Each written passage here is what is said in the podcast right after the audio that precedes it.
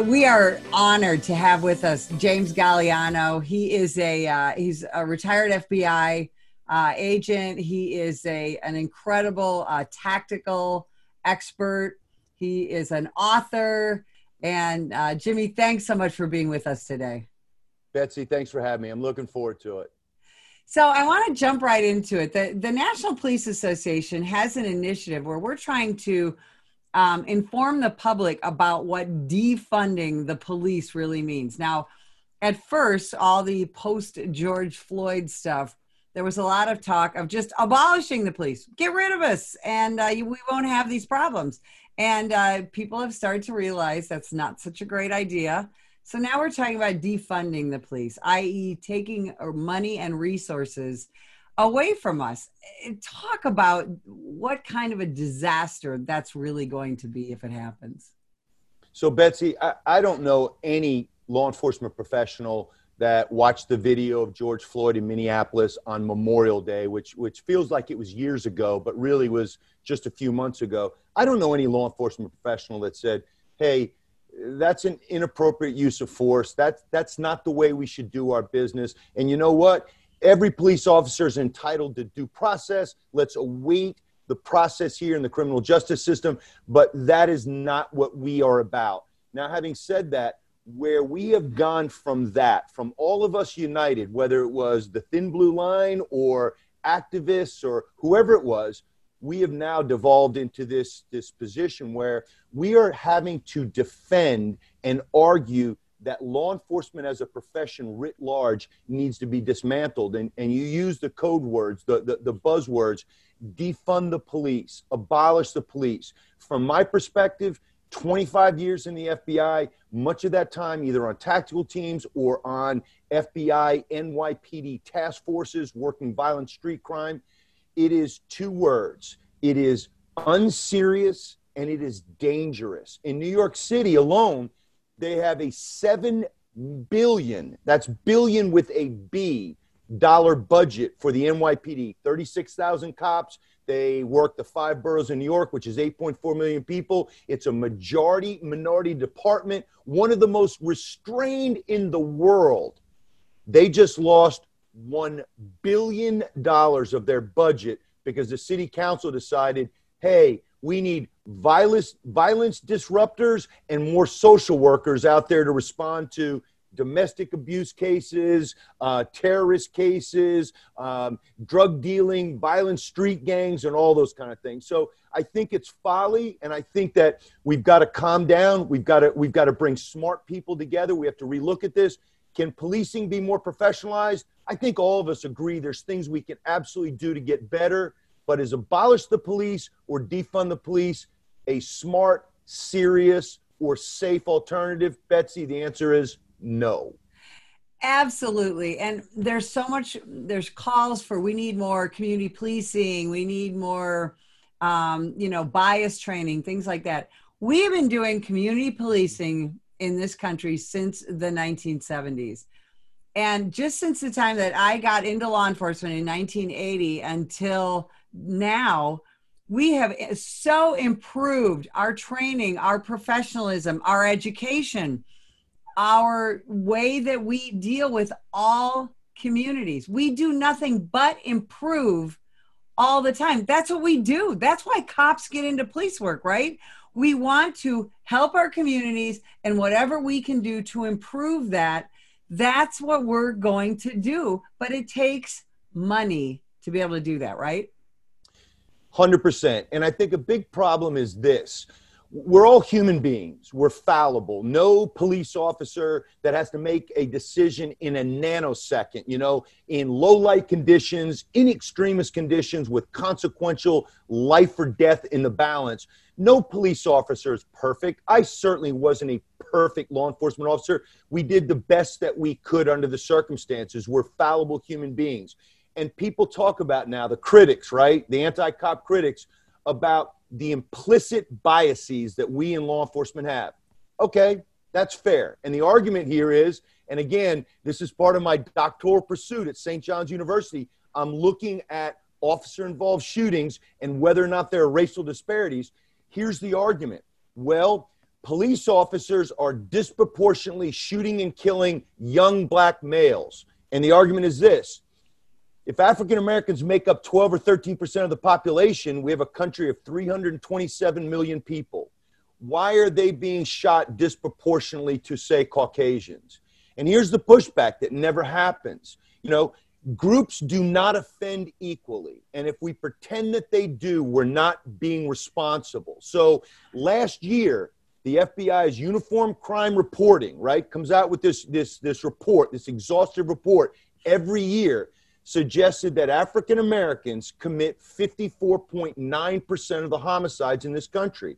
Okay, that doesn't mean every African American is guilty of being a murderer. That doesn't mean every African American needs to be treated with suspicion. That's fair. But if you also look at police officers and you're bigoted toward police because you suggest that, and I'm gonna I'm gonna blow you away with some stats here. Every year, okay, the Department of Justice, Bureau of Justice Statistics has reported that there is somewhere around seventy-six million interactions between police and, and civilians. Now, other people, other studies have looked at this and say it's actually around two hundred fifty or three hundred million. That could be everything from pulling somebody over for a broken taillight, to helping an old lady across the street, to responding to a nine one one call, to arresting a bank robber. All those things are interactions. So let's just use the range of seventy-six million, the low end, to three hundred fifty million interactions. Every year, police officers in this country shoot and kill one thousand people. The vast majority of those one thousand are armed and dangerous and either trying to kill a police officer or kill an innocent. There is an infinitesimal amount of, a tiny percentage, that are unarmed. And again, Betsy, you know this. Unarmed just means I didn't bring a gun or knife to the fight. But if I try to take your gun off of you, if I punch you in the face and try to disarm you, if I pick up a stick and use it as a cudgel, I am unarmed. So that's how ridiculous that is. Well, if you look at the numbers, African Americans every year, five, six, seven, nine. And, and uh, look, there are definitely questionable shootings. There are definitely shootings that need to be scrutinized. Police officers are not perfect vessels. We know that. But it is this much of the entire profession: eight hundred thousand uniformed police officers in this country, one thousand fatal shootings.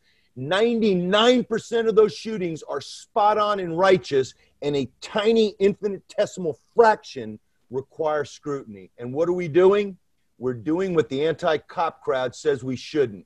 We're being bigoted, and we're looking at these folks, and we're isolating the few, Betsy, to smear the whole. And at the forefront of that movement is Antifa. And we talked to, you know, we talked to law enforcement officers all over the country, and we've had a lot of interactions with both uh, state, uh, all state, federal, and local officers in Portland, in Seattle, in Chicago, in New York. It's incredibly frustrating. And yet Antifa puts itself out there to the public as the free speech people, the anti-fascists. Can you please enlighten us on what Antifa, who, who they really are, Jimmy? You know who the real Antifa was? My grandfather, Francis J. Petrie, you know, served in World War Two. And, and the young Americans that stormed the beaches of Normandy in nineteen forty-five, mm. I believe June of nineteen forty-five, and they entered under a hail of withering Nazi machine gun fire. Those were the real anti-fascists. Now, here's the thing. Fascism is authoritarianism taken to the nth degree. It's where, you know, it's far, far, far right extremism, right? It's what it's it's absolutely what Hitler was. We can all look at that and be disgusted by people that are fascists. Benito Mussolini, Adolf Hitler, those are fascists. What this current crew of young white hipsters in Seattle and Portland and places like that have done is they have co-opted and corrupted the movement. Now, the F B I director just testified in front of Congress last week, and Christopher Wray said when he was asked about this, no, they don't have a centralized command, but yes, it is an ideology, and these black bloc called Black Bloc, these youngsters that, that dress in black, and any authority figure from law enforcement to the clergy to, you know, the judicial branch, anybody that tells you what to do is ergo a fascist. It's a joke. And it's almost like the Black Lives Matter movement. Look, none of us, none of us sane people would ever argue that black lives don't matter. Of course they do. And black people in this country, look, they've had to work harder. They've had to deal with much more difficult issues than even immigrants. My family is Sicilian immigrants than what they dealt with. We get that. But when you're based in a Marxist ideology and you want to destroy the nuclear family and you view police as inherently racist, you lose all of us. So this Antifa group, which is loosely affiliated, it is an ideology. There's no centralized command, but to pretend that they are not the ones behind the riots, the vandalism, the anarchy, the acts of arson, the attacks on police, Betsy, it's a lie. Of course they are. How are we going to stop them, Jimmy? What do people need to do? What does law enforcement need to do? So, so first of all, you know, and I think you and I spoke about this earlier before we went on air, but a big part of this is this aversion to the militarization of police. Look, I'm old enough to remember back in the early nineties, the North Hollywood, California shootout, where police were armed with revolvers and shotguns trying to deal with these, these two men who are bank robbers who are outfitted in, you know, in, in, in body armor and automatic weapons. I'm also old enough to remember the nineteen eighty-six Miami F B I shootout with a bunch of bank robbers that were, again, heavily armed. Look, people are going to argue and say, well, Jimmy, that was nineteen eighty-six in the early nineties. Come on, stop it. It's twenty twenty. Just go back to two thousand fifteen. You know, what happened in California? There was an incident out there where two people, two radicalized Muslims, went into a place, shot a bunch of people up, and then were armed to the teeth and were shooting it out with cops along the way as they was trying to get away. The bottom line is we need to provide our police with the ability to protect themselves and protect us. Nobody wants an occupying army in their neighborhood. I don't. You don't. Nobody in Harlem or Bedford-Stuyvesant, New York, or in the poorest neighborhoods, no one wants an occupying army.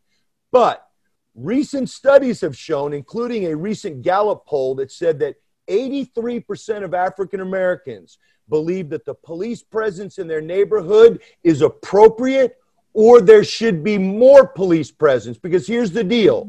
Abolish the police, defund the police. You're not going to hurt people living on the Upper West Side of Manhattan. You are going to hurt the people that need us the most. It's stupid, it's a folly, and it's dangerous. And, you know, you bring up radical Islam. While American law enforcement is out there, we're, we're trying to do all the things we have to do anyway. Go to the domestics, take the accident reports, deal with all these things. And now we're all eaten up with the protests and Antifa and Black Lives Matter and the anti-cop movement. Jimmy, are we losing sight of terrorism? Are we losing sight of the continued threat of radical Islam in this country? Look, I, th- I think, you know, I think, you know, danger comes from all ends of the political continuum. We know that. We talked about this earlier before we were on air. It comes from the far right with the fascists. It comes from, you know, white supremacists. It certainly comes from the far left and the extreme wings of, you know, radical Islam. Nobody is looking at Islam as a religion and suggesting that people who are peaceful Muslims practicing their faith in this country have anything to feel like we should be guilty because of the extreme fringes. But the extreme fringes, like the example I used in twenty fifteen of the San Bernardino Valley um, shooting where a husband and wife team, they're radicalized. They're either, they're either directed by people overseas, whether it's ISIS or Al-Qaeda or Al-Shabaab, or they're inspired. They're two different kinds of threats. The directed, we're telling you that you need to make a lone wolf attack, or inspired. You're reading some type of radical ideology online, and then you go and act on it. And look, it's it's it's always involving usually young, disenfranchised males. And those are the people that we need to keep our eyes out on. Those are the people we need to make sure we engage with so that people don't go down into their parents' basement, get online, look at some hateful rhetoric, whether it's on the right extreme or the left extreme, and say, I'm going to go out and I'm going to kill a cop, or I'm going to blow up a peaceful gathering of people at a picnic. Something in, we in law enforcement, it's due diligence, and we have to have a sense of eternal vigilance about us to make sure that that doesn't paralyze the country and make us walk around in fear. And you know what, as we talk about all these things, it, it kind of occurs to me as, as we keep up with current events that the American public tends to have either a, an accidental or an intentional naivete about crime, about criminals, about bad people, and about our system, even about our Constitution. It, it's every time I open my Twitter feed, it's all about the feels, right? It's not really about real life. It, it, people don't understand our justice system. Do you find that to be true as well? It's about emotions, and it's not about the facts. It's like me trying to argue to somebody where it's already baked into their D N A that cops are racists, and the trope that is white cops are out hunting young African-American or young Latino men for sport. It's trying to dispel that trope, that canard, that absolute distortion of the truth. And look, and I, I don't want to make this too New York City centric, because that's where I cut my teeth as a, as a young cop. But the bottom line is, I got to New York City in nineteen ninety-one as a young F B I, F B I agent assigned to an F B I N Y P D task force. At the end of the year before that I arrived in nineteen ninety, New York City suffered two thousand two hundred sixty-two murders in a city of eight point four million people. Last year, they had just over three hundred. Now, that's still three hundred too many. But to disbelieve, to disbelieve your lying eyes and not suggest that stop, question, and frisk, broken windows theory of policing, comp stat, that those things did not have a huge impact on taking crime from here down to here, a ninety-five percent reduction in violent crime. To dismiss that and say, correlation is not causation. And it could be due to the fact that there are more Starbucks now in New York than there were back in nineteen ninety is just ridiculous. Proactive policing is right now under assault. And we're going to go through, this is our history in the United States, a sine wave or a cosine wave where we do something, the pendulum swings, and then we overcorrect the other way. We're in an overcorrection right now. You want to fix stop, question, and frisk? You think it's applied, you know, not fairly or overly applied here and, and shouldn't? Let's do it. But to do away with it, which we just did in New York and in places like Chicago, Atlanta, Los Angeles, major cities, is going to result in exactly what you don't want, the loss of more and more black and brown lives. Don't those black and brown lives matter? Well, and, and people need to realize that it, just because somebody gets arrested doesn't mean they get prosecuted. And we're seeing that in Portland. We're seeing that in Seattle. In, in my native Chicago, we have a, a state's attorney who refuses to prosecute almost thirty percent of the felonies. And so people get arrested. The police do their job. The public cooperates with the investigation. And yet the prosecutors, that piece of the justice system, they don't do their jobs either. They're not doing their jobs. And you mentioned Chicago, perfect example. I'll give you another one, Portland. In Portland, with a mayor, Ted Wheeler, who is at war with the federal government, his city has been on fire now for one hundred ten straight days. I mean, federal buildings being attacked, police precincts being occupied, people wearing, you know, uh, improper political gear being shot dead in the streets, riots after riots after riots. And what does the D A there do? The people that are arrested by the police for inciting riots, for being part of an insurrection, are immediately released. In New York, same issue. The governor here in New York, Andrew Cuomo, as well as the, you know, New York State Assembly, what did they do? They passed this bill called bail reform. Now, bail reform sounds innocuous. It sounds righteous, right? If you're poor, you shouldn't be subjected to a different standard of justice than if you're a person of means. But what they're doing is anybody who's arrested, arrested for anything less than the most violent of crimes is immediately released back out on the street. What does that do? It makes it far more difficult for those cops that are out there on the beat. So we emptied the jails and the prisons for coronavirus. We enacted a law, bail reform, which was short-sighted and which basically is con- the cops will arrest somebody for inciting a riot. Before that cop gets off of his shift, that person has already been released back out into the public. It is insanity, Betsy. And that's unfortunately what our young men and women in blue are dealing with right now in twenty twenty. How are we going to get those young people to become police officers? Because there's already a shortage and the shortage is going to continue. What do we say to them to say, hey, come on, have the great adventure that we had? How do we encourage them? That's a tough one. Because I am a guy that, whether it's, you know, I'm a military guy and I'm a and I'm a career law enforcement guy, I'm the guy that people send their kids to and say, can you talk to my kid on the phone? Can you meet with them for dinner? Can you talk to them about a career so they can do what you did? For decades, that's what I've done. And I'm struggling right now. Betsy, I, I want to do that because I believe in the in the nobility of our profession. The problem is, would I want to subject anybody's kids to what our men and women in blue right now are being subjected to? And the question is, I have to stop and I have to think about it. And I have to go, man, I, I got to give you the straight facts here. I, I want you to join the profession. We need good people. And those people are being turned off. They're going into other professions. We need you, but you need to know what you're going to face. I had a president and a governor and a mayor. I had people, an F B I director. I had people that I knew had my back. I can't say that anymore at all levels. And that's what young folks are unfortunately going to be dealing with, Betsy, going forward. I wish I had a cheerier outlook. I still don't talk people out of it. I just make sure that I add the caveats in saying policing now is far different than it was when you and I joined the profession.